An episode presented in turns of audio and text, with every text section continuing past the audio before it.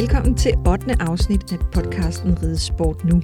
Mit navn er Louise Hededam, og øh, ja, der er gået lidt lang tid siden sidst jeg har lavet noget. Sådan er det bare indimellem, når man har travlt med alt muligt andet end lige at sætte sig ned og finde ud af, hvad der skal i podcasten, og så i øvrigt få lavet de interviews, der skal til. I den her omgang, der har jeg lavet et længere interview med Tobias Jørgensen, som er en øh, ung militærrytter. Han er mega sej, han er meget fokuseret, og øh, så er han bare god til at finde de heste, der kan gøre det rigtig godt. Jeg talte med Tobias for nogle uger siden, ganske kort tid efter han var kommet hjem fra Nordisk Mesterskab i militær.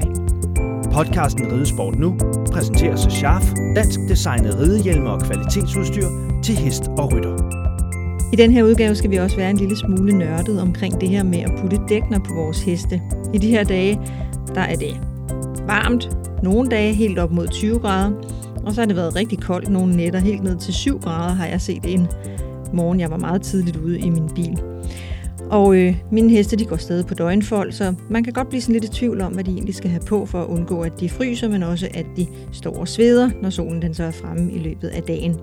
Jeg har taget en længere snak med en meget klog dyrlæge om lige netop det her emne. Det bliver sidst i udsendelsen. Først tager vi altså lidt smut op til Tobias i Kalumborg. Tobias Jørgensen, Yes. Nu dobbelt nordisk mester i military, har vundet både øh, guld for øh, hold og guld individ- individuelt for junior young riders her i weekenden i Finland. Først og fremmest tillykke med det. Jo, tak. Og, og selvfølgelig tak, fordi jeg må komme og snakke med dig her i dag, øh, få dage efter I er kommet hjem fra Finland. Øh, fortæl lige lidt om, om oplevelsen deroppe først.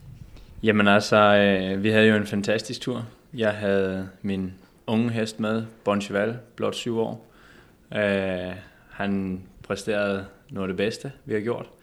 Øh, og det ser vi jo også på resultatet.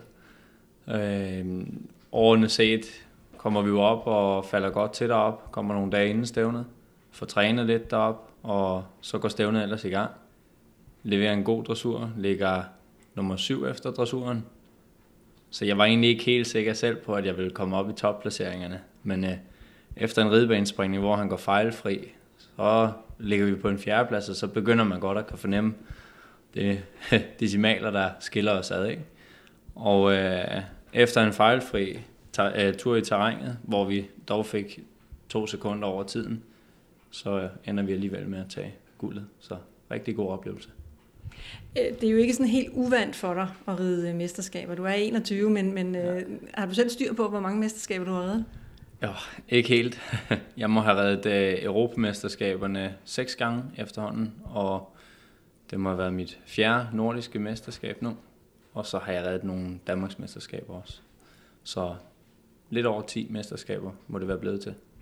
Kan du godt mærke det, når du kommer op sådan et sted? Altså nu er det, det- det var noget af en rejse at komme til, til Finland, øhm, og, og, og jeg har fulgt lidt med sådan på de sociale medier. Det var også et temmelig stort og imponerende sted, I kom op til.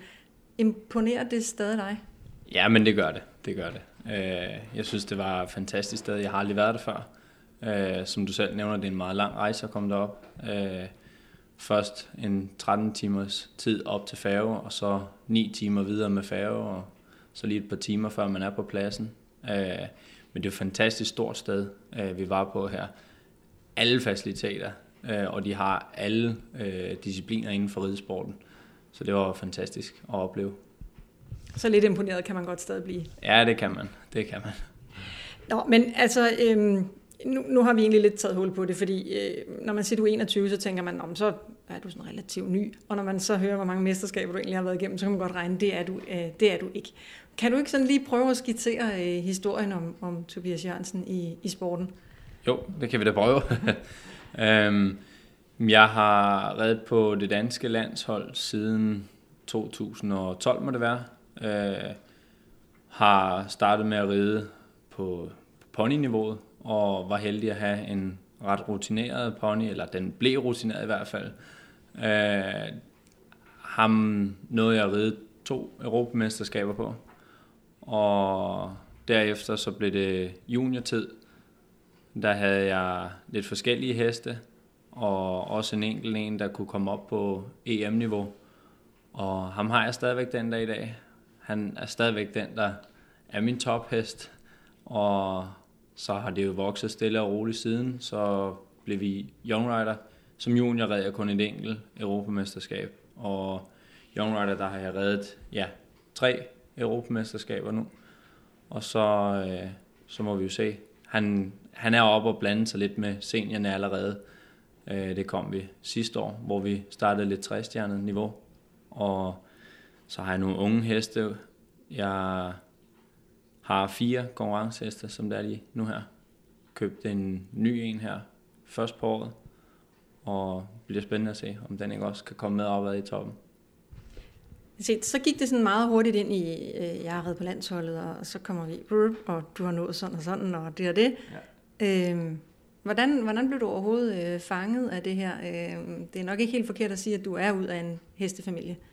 Nej, altså, øh, det, det startede vel egentlig, ja, først og fremmest med, at jeg helt da jeg var lille, øh, var det vel min mor og far, der red. De har også reddet militær, og også reddet på landsholdet.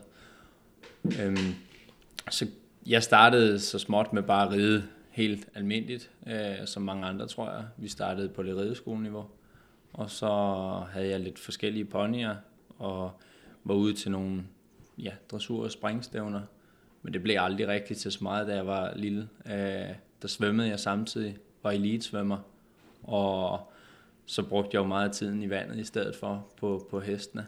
Øh, men lige pludselig, så tog det vel om sig. Vi, øh, eller vi begyndte at ride, min bror og jeg begyndte at ride øh, galopløb, så der kom lidt mere fart på, og så, da vi havde gjort det et par år, så blev vi enige om, at det måtte være lidt militær, der skulle undersøges. Og så startede vi tilbage i, det må være 2010, og så er det taget om sig derefter.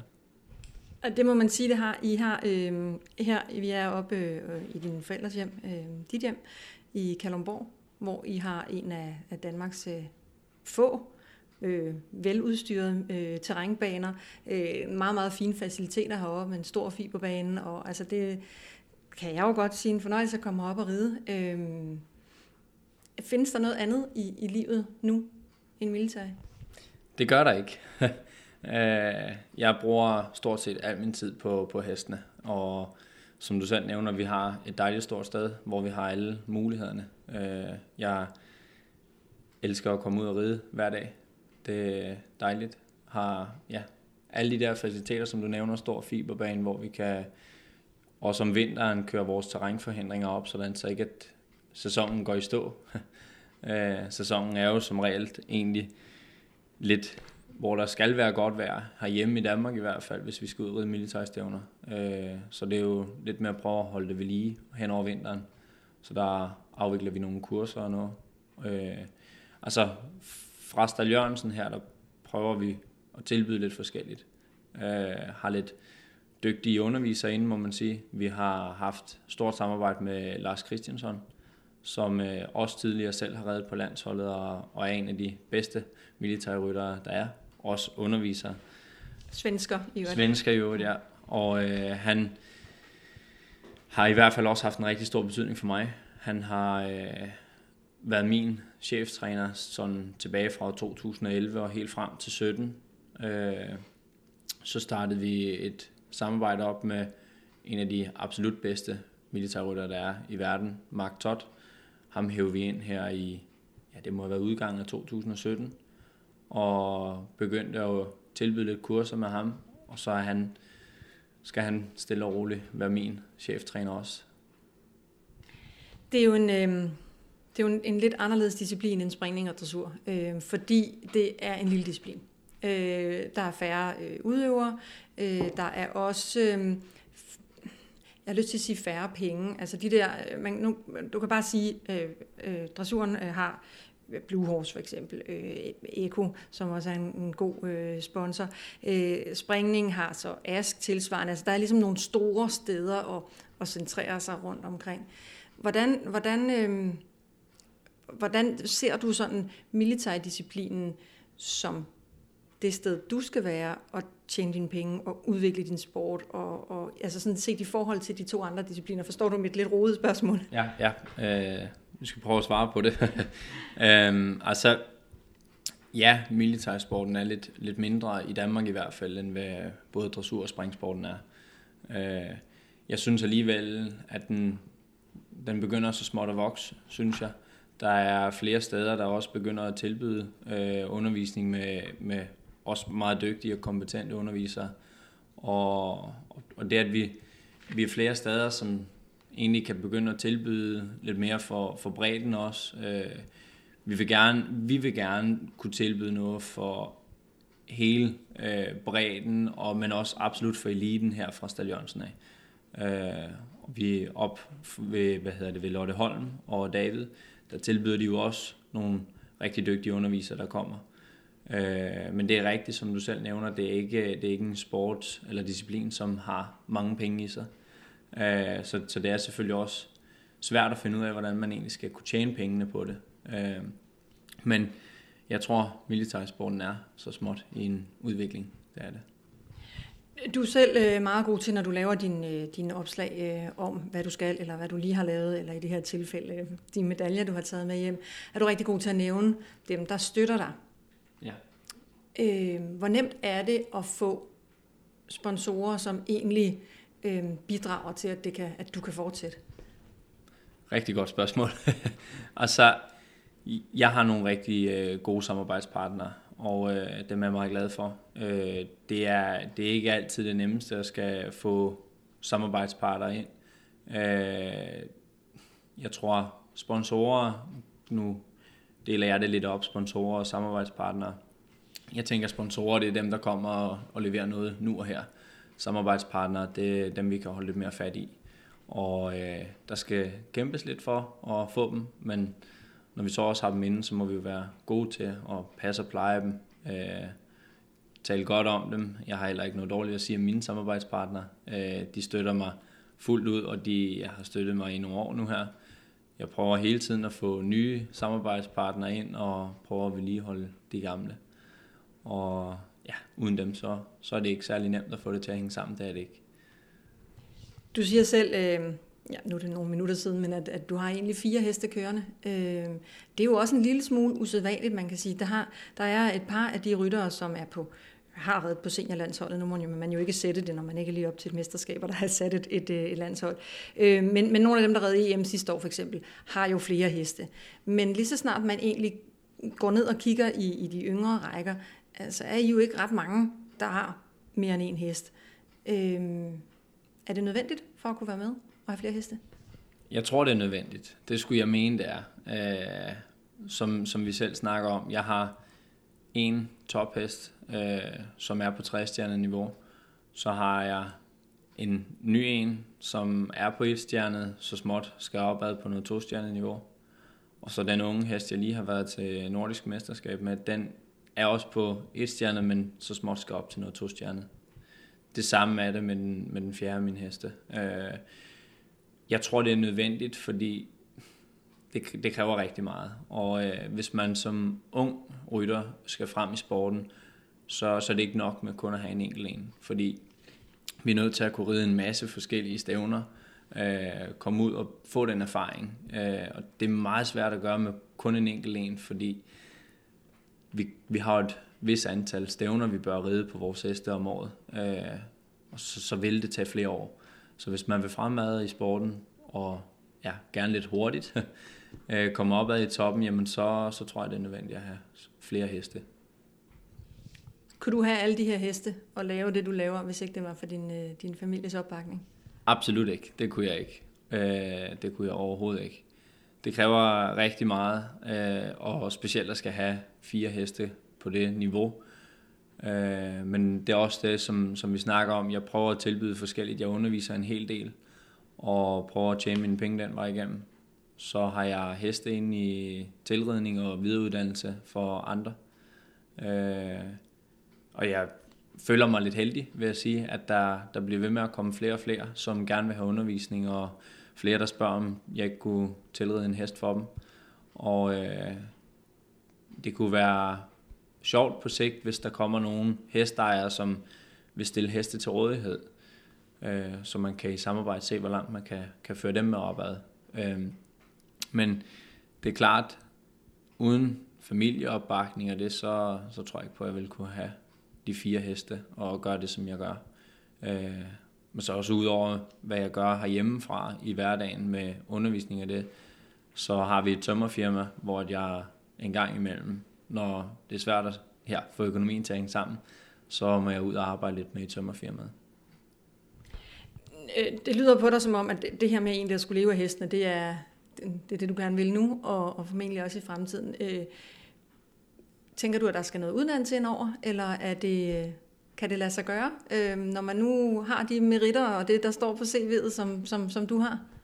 Ja, øh, jeg har haft overvejet at skulle, skulle have en uddannelse ind over.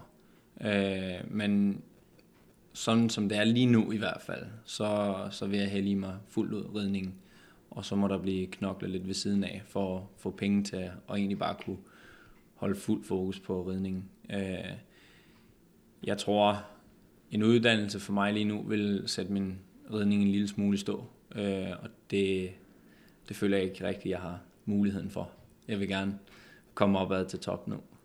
Og umiddelbart giver det ikke mening for dig at tænke altså uddannelse inden for ridning, en berideruddannelse eller en træneruddannelse for eksempel? Jo, det har jeg også overvejet, og, øh, og jeg tror også, at jeg kører noget en gang imellem sideløbende, øh, for at få, det, også, få en lille smule mere faglig viden inden for det. Lad os tale lidt om dine mål. Øh, mesterskaber, mesterskaber, mesterskaber. Nu to øh, guldmedaljer med hjem fra, øh, fra Nordisk i, øh, i Finland. Jeg har på fornemmelsen, at det ikke er der, det stopper. Nej, det er det absolut ikke. Øh, jamen altså, mine målsætninger, det må, det må være, vi har jo både nogle lange målsætninger, men så også nogle delmål for at komme dertil. Øh, et af mine store målsætninger vil være at kunne ja, ride OL allerede i 2020. Øh, det kræver enormt meget. Vi må se, om det ikke kunne lade sig gøre. Øh, det er jo, der er lidt med kvalifikationer og så videre, der skal på plads. Øh, det vil være en fordel, hvis vi er flere militærryttere på det niveau, så vi kan stille et hold, så har vi en større sandsynlighed for at kunne komme afsted. Øhm, men det, det er et af de ja, store delmål, må man sige. Øh, det er ikke fordi det er det største mål, jeg har. Mit, mit mål må være, at jeg i løbet af de næste 10 års tid skal bide mig fat i toppen Øh, poppen her, så vi stille og roligt kan blive nogle af de bedste, og også kan være nogle af de bedste faktisk hjemme i Danmark. Ikke? Øh, og så har jeg altid med de yngre heste også nogle målsætninger. Øh, et af målsætningerne må også være, at jeg skal afsted til Europamesterskaberne ja, i 2019 næste år. Så øh, det bliver så for senior. Det skal være første gang, vi prøver det. Øh, og prøve at få, som sagt, når man har flere forskellige heste, kan man også måske få samlet flere point ind, sådan så at man kan få kvalen til at kunne ride noget OL eventuelt? Øh, du siger sådan at bide dig fast i toppen, og så snakker du om det her med, at det kunne være fedt, hvis der var, var nok, der var deroppe til, at man kunne stille hold og sådan noget. Hvordan, hvordan ser du sådan udviklingen? Nu, nu snakker vi egentlig også om, at sporten eller disciplinen bliver større. Jeg tror, det er helt urealistisk, at Danmark på et tidspunkt kommer til at fylde noget i, øh, i international militærsport. Jeg tror ikke, det er urealistisk. Det tror jeg ikke. Vi er så småt ved at være flere ryttere, der er oppe på et større niveau, og øh, vi har jo flere af rytterne, som allerede ja, er lidt ældre, de har noget mere erfaring, øh, som, som egentlig nok også satser på at kunne komme afsted til noget OL, men de ved også godt, at vi er nødt til at kunne, ja, skulle kunne stille hold, for at det bliver en mulighed. Øh, vi har jo Peter Flau for eksempel, han har jo været i sporten i mange år. Øh, vi har Hanne, Vind Ramsgaard, hun er jo også virkelig kommet med opad i løbet af de sidste par år. Øh, en, vi har Mia Hastrup, så har vi Cecilie, som også er kommet med opad. Hun er jo stadigvæk ung, ligesom mig. Hun er lige lidt ældre, men vi, øh, jeg tror på, at vi så småt kan få flere og flere ryttere deropad. Og jeg tror også, der er... Øh, altså, vi tilbyder jo, som sagt, øh, i et samarbejde med Team Sepp, prøver vi også med, med, med vores ryttere i klubben at kunne få flere med opad i toppen. Øh, prøver at tilbyde mere for eliten, så, øh, så vi rent faktisk inden for hele ja, den danske militærsport kan få løftet os, så vi kan komme op og blande os på verdensplan. Og, og Team Sepp skal jeg måske lige forklare, eller øh, det kunne du også have gjort, men øh, er øh, både en klub, men også et koncept, som egentlig netop har til formål at sørge for at lave en, en øh, få bredden med op, men også få dyrket øh, eliten inden for lige præcis den her disciplin. Øhm, det der med at, at, at gå ud og sadle en hest op og gå ud og ride, det er jo egentlig meget individuelt, kan man sige. Selvfølgelig har man hesten som samarbejdspartner, men man er jo ikke som udgangspunkt, at det jo ikke en holdsport. Nu, når du sidder og taler om det på den her måde, så taler du egentlig alligevel om, at, at det er en holdpræstation, for ellers så kommer man for eksempel ikke med til ord, hvis ikke man kan, kan, kan få kvalificeret et helt hold. Øh, hvordan, hvordan hænger det sammen? Altså, hvordan, hvor nemt er det øh, som individuel sportsudøver at se sig selv som øh, en del af noget større? Ja, øh, det er også et rigtig godt spørgsmål, må man sige.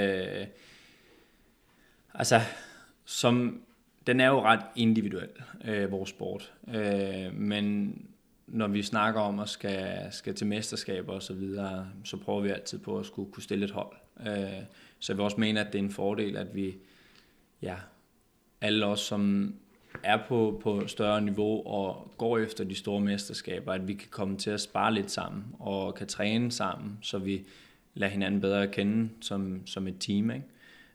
Øh, det kunne være sjovt på en eller anden måde, hvis vi kunne arrangere nogle, ja, som sagt, træninger sammen, nogle stævner, hvor vi er ude og lærer hinanden at kende. Øh, så når vi på et eller andet tidspunkt kommer til de store mesterskaber, kan bakke hinanden op og kender hinandens styrker og svagheder, så vi ja, på den måde kan hjælpe hinanden. Så på den måde får man faktisk også noget individuelt ud af at, at, at være på hold? Ja, absolut, absolut. Og som du også selv nævner, det er en individuel sport. Øh, vi konkurrerer jo alle sammen mod hinanden. Øh, prøver at gøre vores bedste, og ja, nogle gange fungerer det, andre gange skal der ja, måske en lille smule held til, hvis at det hele skal spille. Ikke? Vi nærmer os øh, jo sæsonafslutningen. Det er jo helt frygteligt at sidde og tænke på allerede nu, men øh, på et eller andet tidspunkt i løbet af oktober, så, så øh, slutter det. Du har haft øh, Bo ja. Piers Cabo med til Fontainebleau øh, og gå EM, øh, og nu har du haft... Øh, øh, den forsvandt. Boncheval. Boncheval, tak, øh, med øh, til, til Nordisk. Øh, hvad, øh, hvad byder resten af sæsonen på for dit vedkommende? Jamen, øh, resten af sæsonen den er ikke helt kendt for mig endnu. Øh, min plan er, at jeg om 14 dages tid kører afsted til Polen for at ride et internationalt stævn der. Skulle jeg, der skulle jeg meget gerne have Bo med, og han skulle gerne gå 60 stjerner. Og så skulle jeg egentlig, nu må jeg se, om kræfterne er der for, for Bon Cheval, den unge, øh, efter han lige er gået nordisk. Øh, men det kunne være sjovt, om han ikke også skulle komme med for at gå nu, ja, prøve at debutere i to stjerner. Øh, også med de andre to heste, må vi se. Øh, den nye af dem, han skal også med, absolut. Øh, jeg tror, den fjerde, han står lige det her stævn med over. Øh, men så skulle jeg meget gerne 14 dage, 3 uger senere efter det, øh, til Polen igen. Og også op og ride lidt 2 stjerner niveau. Og så vil jeg rigtig gerne slutte sæsonen af for Bo i en øh, Nation Cup. Det er i en lang træstjernet. I, det må blive i Bogolo. Og så må vi se, hvad, hvad der ellers bliver på programmet. Og ellers så er der, øh, så er der vintertræning hos Dal Jørgensen. Ja, lige præcis. Så begynder vi at hive alle forhindringerne hjem øh, og sætter lidt op på banerne herhjemme, så vi kan tilbyde det forskelligt derfra. Det har været super hyggeligt at snakke med dig, og øh, det er spændende at følge din karriere. Øh, held og lykke fremover. Tusind tak. Efter det her interview blev lavet, har Tobias faktisk været i support i Polen, hvor han bare noget uheldig med Bo i den træstjernede. De havde et styrt, fordi Bo han simpelthen øh, så forkert på en forhindring, og det viste sig, at det var der åbenbart flere heste, der havde gjort derude. Hverken Tobias eller Bo kom til skade, og det er jo altid dejligt. Tobias havde også Bon Cheval med, og han havde også Con Esteban med, og begge de to unge heste her, de klarede sig rigtig fint i den to-stjernede. Du lytter til podcasten Ridesport nu, præsenteret af Scharf. Som jeg fik sagt indledningsvis, så er det ved at være dækkens sæson. I hvert fald for os, der har ridet heste. Jeg har været noget i tvivl selv om, hvad jeg skulle lægge på, og hvornår jeg skulle lægge det på, og om jeg skulle skifte i løbet af dagen, fordi vi har haft de her meget store temperatursvingninger. Jeg satte mig for at få en dyrlæge til at svare på nogle af mine allermest dumme spørgsmål om det her med at smide dækner på. Det blev Mette Hansen fra Horstok.dk Hestehospital i Aarhus. Mette, vi skal lige tale en lille smule om, øh, om dækner. Vi er jo øh, nu kommet ind i det, der officielt er efterårsmånederne, men øh, man sidder stadig øh, indimellem og, og har det lidt varmt. Altså solen skinner for eksempel fra en nærmest skyfri himmel, der hvor jeg er i dag. Øh, kan du ikke prøve at give nogle sådan, guidelines for, øh, hvornår man, man skal begynde at putte dækner på sin hest? Jo, det er jo rigtig svært, specielt på den her tid af året, netop fordi, som du siger, at temperaturerne svinger helt vildt. Nogle dage har vi 20 grader, nogle gange har vi 10 grader, og om natten kan det svinge faktisk lige så meget. Jeg tror, det allervigtigste, det er egentlig, at man kender sin hest, og man kigger på sin hest. Rigtig mange, de smider deres hest på marken, og så lader de den gå der 6, 8, 10 timer, og så tager de den ind igen, faktisk helt uden at se, hvordan de opfører sig, når de er på marken. Rigtig mange heste, som er ved velbefindende, det vil sige, at de ikke fryser, at de ikke har det for varmt, de er ikke generet af insekter, de vil stille sig midt på marken, enten at stille sig til at græsse, hvis der er sådan noget, eller i hvert fald stille sig til at spise noget hø, eller stå og se ganske uansigtet ud. Hvis hesten pludselig begynder at enten få det for, for koldt eller for varmt, i den her tid må vi nok sige i hvert fald for koldt, øh, så vil de begynde at skudte måsen op imod vinden. De vil stå med bagdelen til, de vil stå med ørerne sådan lidt tilbage.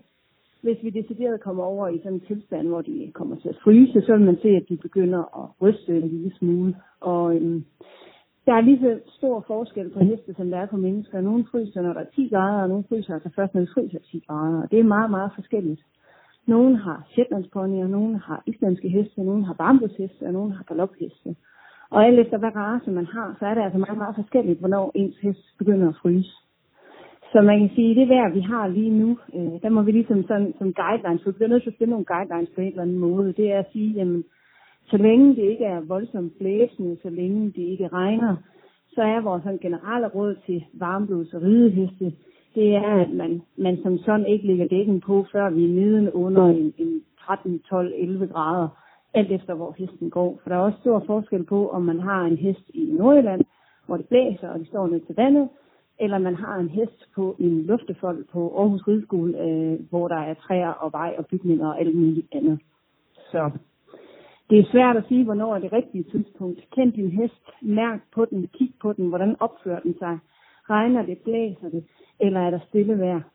Og så generelt, før vi når de sådan 13-12 grader, så vil jeg nok ikke begynde at lægge noget på den endnu, men mindre at det regner eller blæser, eller der er andre forhold, som ligesom virker ind på hesten.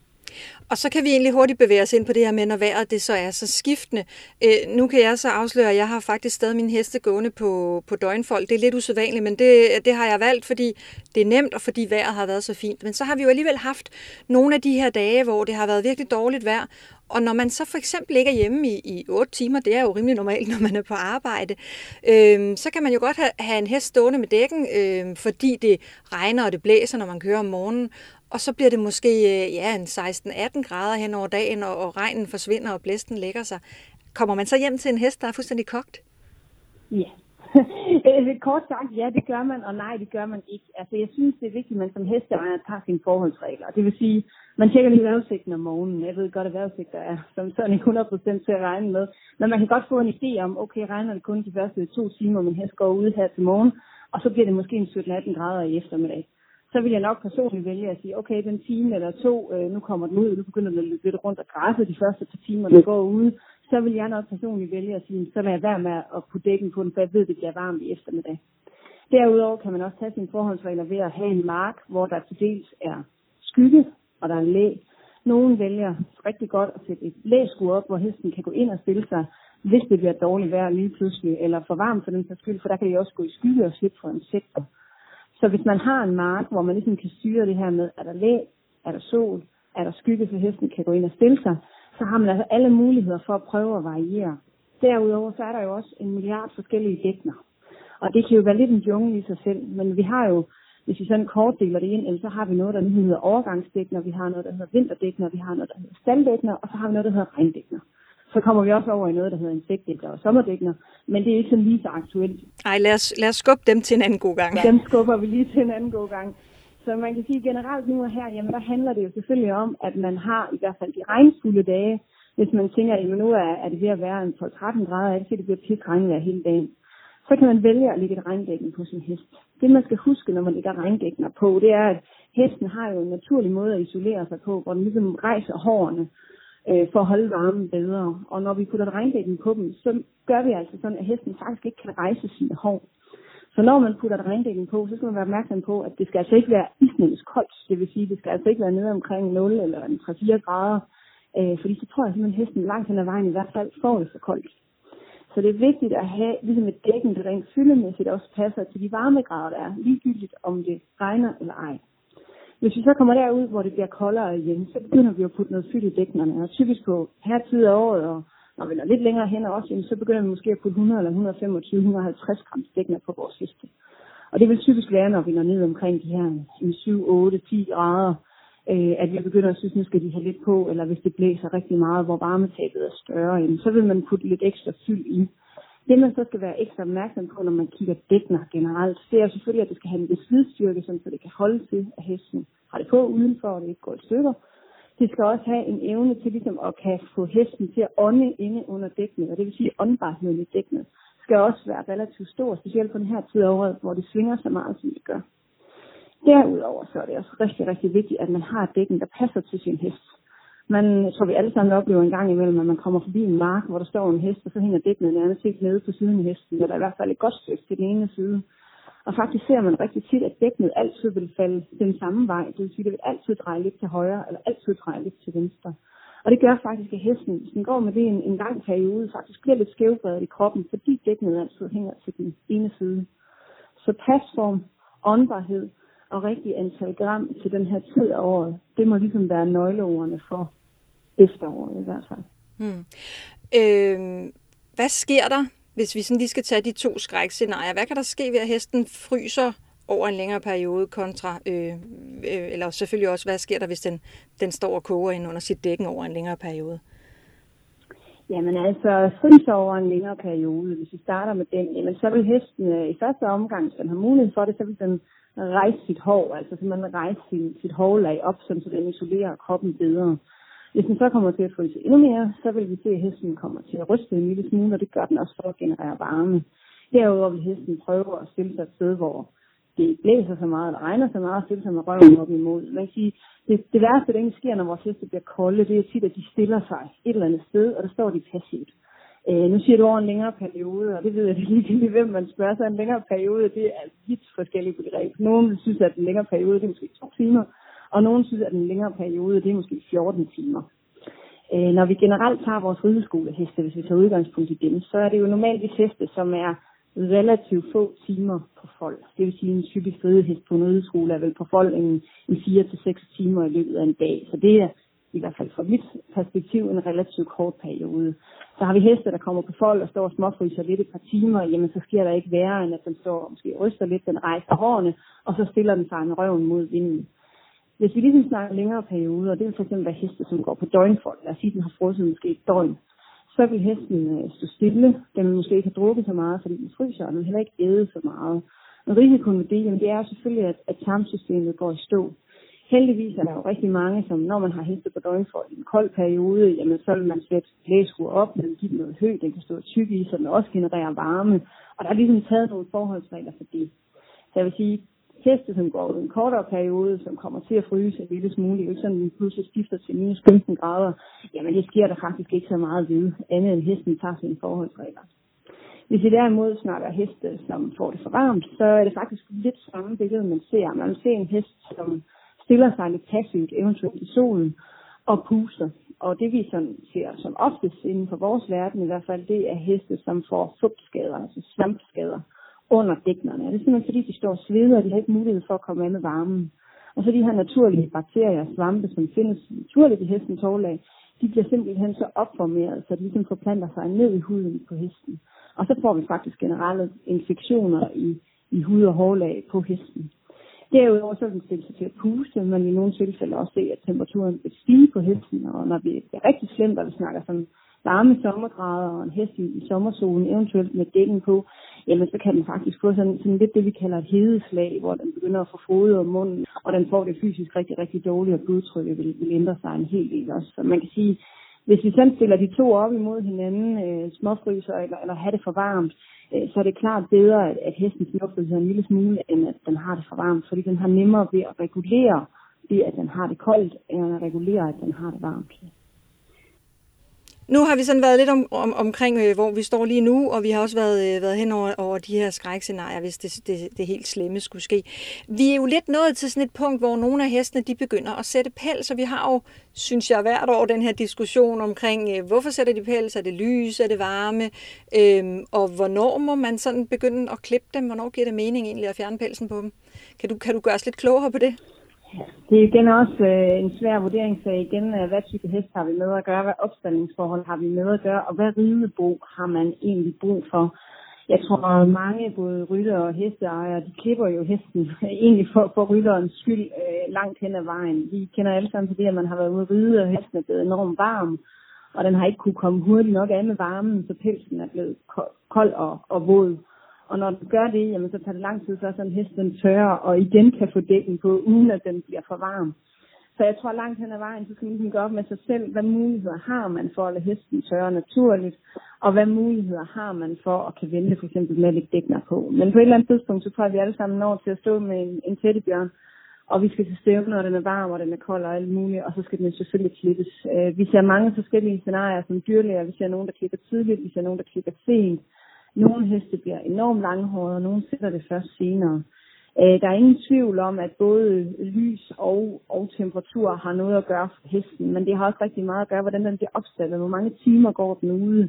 Heste, der går ude rigtig meget, jamen de sætter selvfølgelig pels mere end heste, der måske står inde øh, 22 timer i døgnet. Så, så alt efter hvad hest man har, og hvad ridebrug man rent faktisk bruger den til, så skal man ligesom vurdere, jamen, hvor er jeg henne med min hest. Øh, tager vi igen udgangspunkt i en ganske almindelig konkurrencehest, jamen, så har de fleste konkurrenceheste ikke sådan super meget pels endnu i hvert fald. Jeg ved godt, der står nogle, nogle enkelte derude, som allerede har sat gevald med pels, og, og folk tager sine forholdsregler.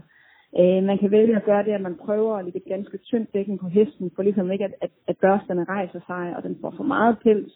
Øh, nogen vælger også at sige, at de klipper på et tidligt tidspunkt, og så har jeg en fornemmelse af, at, at hårene ikke kommer så meget igen.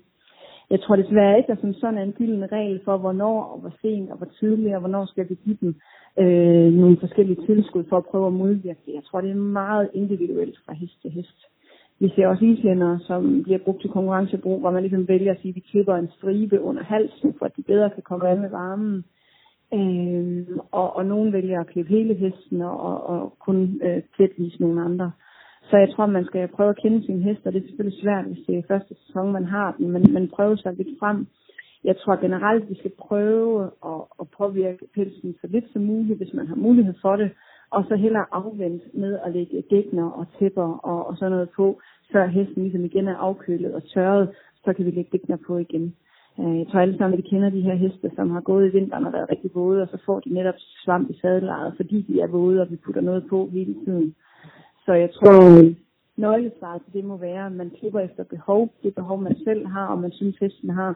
Og så gælder det om på naturlig vis at, at lade den tørre, indtil den er klar til at kan få noget andet på, så, så den selvfølgelig ikke kommer til at fryse hen over vinteren. Og, og øh, med det her til sidst, vi har jo været sådan lidt inde på det her med, øh, hvornår man skal lægge hvad på. Øh, det, det fortalte du lidt om indledningsvis. Men, men i forhold til det her med, hvor meget man egentlig ender med at lægge på, er der så nogen fra, fra, fra dyrlægens side øh, øh gylden regel for, hvor mange gram dækner man, man sammenlagt bør putte på en hest, eller er det lige så individuelt som alt det andet? Altså, jeg tror, det er vigtigt, at man sætter sig ind i, hvad det er, man faktisk putter på. Jeg ser rigtig mange, øh, når jeg kører rundt i praksis, som for eksempel har tre dækner oven på hinanden, fordi de vil gerne gøre det så godt for hinanden og for hesten. Og, og nogle gange så ser man, at jamen, jamen hov, du har sådan set lagt et termodækken ind under den her hest. Et termodækken, det er et staldækken, det er super glat i overfladen. Så når du lægger noget oven på det dækken, jamen så vil det ligge og rutsche rundt, og så er det bare super svært som hesteejer at styre, hvordan sine dækner ligger. Så jeg tror langt hen ad vejen er jeg nok tilhænger af, at man egentlig putter så få antal dækner på som muligt, men putter, øh, hvad kan man sige, det rigtige antal gram på. Og det kræver selvfølgelig, at man har nogle forskellige dækninger, man kan lægge på sin hest. Men det kræver også, at man sætter sig lidt ind i, hvad er åndbarheden på mine dækner? Hvor meget kan min hest rent faktisk ånde igennem? Sidste år, der synes jeg jo personligt som rytter og som dyrlæge, at der kom øh, et ret stort gennembrud inden for det her, hvad skal jeg putte på min hest? Så der kom rent faktisk en chip, som man kan sætte under sit hestedækken, som man via en app kan downloade til sin telefon og kan dermed følge, hvor varmt der egentlig er under sin hestdækken. Øh, jeg ser araber på den her tid over, der står ryster og fryser ude på marken, bare der er 10 grader, og de skal have rigtig meget på. Og jeg ser også øh, uh, Shetlandsdronninger, som i december måned går med dækner på og ved at dø af varme. Så jeg tror, det er, det er meget individuelt, hvor mange gram skal vi putte på, alt efter hvad hest man har. Men jeg tror ikke, man må læne sig op i den filosofi, at nu fryser jeg, så nu fryser min hest nok også. For det tror jeg, der er rigtig mange ryttere, der gør, fordi nu begynder det at blive lidt koldere i vejret. Øhm, som guidelines kan man jo mærke på sin hest, mærke på ørerne, mærke på fødderne. Og det er altså ikke bare fordi, at det øverste øret er koldt, at så fryser hesten, men, men den skal være mere generaliseret. Så kan man få en fornemmelse af, jamen, hvor kuldskær er min hest rent faktisk. Og kommer man så derud, hvor man siger, nu er jeg fuldstændig på herrens mark, så ved man ikke, hvad jeg skal gøre. Så er sådan en tip for eksempel, som kan fortælle noget om, eller øh, noget for selvlavet, som, som et stegetermometer under dækkene, som kan fortælle, hvor varmt der er derinde. Det er nok den bedste guidelines, vi kan få for, hvornår har vi puttet for meget, og hvornår har vi puttet for lidt. Det skal selvfølgelig sige graderne, og det skal selvfølgelig også lige stille tages af igen, når vi når foråret. Så det er nok den bedste guidelines, jeg kan give, og kigge på sin hest, og eventuelt, hvis man bliver helt fuldstændig valgstyrisk, hvor man ikke kan finde ud af, hvad den skal have på, eventuelt investere i et termometer, så man kan følge med i, hvor varmt der er under hestens dækken. Jeg tror, rigtig mange ryttere og hesteejere vil blive overrasket over øh, en dag med klar frost og sol, hvor varmt der rent faktisk er under dækkerne på hesten. Det var da et fuldstændig fantastisk råd. Jeg skal hjem og, øh, og lede efter mit øh, stegetermometer nu, med det, det er helt sikkert. Du skal have tusind tak, fordi du vil være med. Jamen, det var så lidt. Og med min jagt på et stegetermometer kan vi altså slutte det her 8. afsnit af Ridesport nu af. Ridesport nu er produceret af Dogeye Digital. Næste gang, eller måske gangen efter, der kommer vi til at øh, høre lidt om et produkt, der hedder Bactivate. Det er noget, man kan bruge på hopper, man meget gerne vil have i foler, som måske er lidt svære, og øh, der knytter sig selvfølgelig en helt personlig historie til det her produkt, nemlig øh, mine efterhånden mange måneders kamp for at få min egen hoppe i fol. Det er altså som sagt noget, jeg kommer til at beskæftige mig med i et af de fremtidige afsnit af podcasten. Tusind tak, fordi du hørte med, og tak for nu.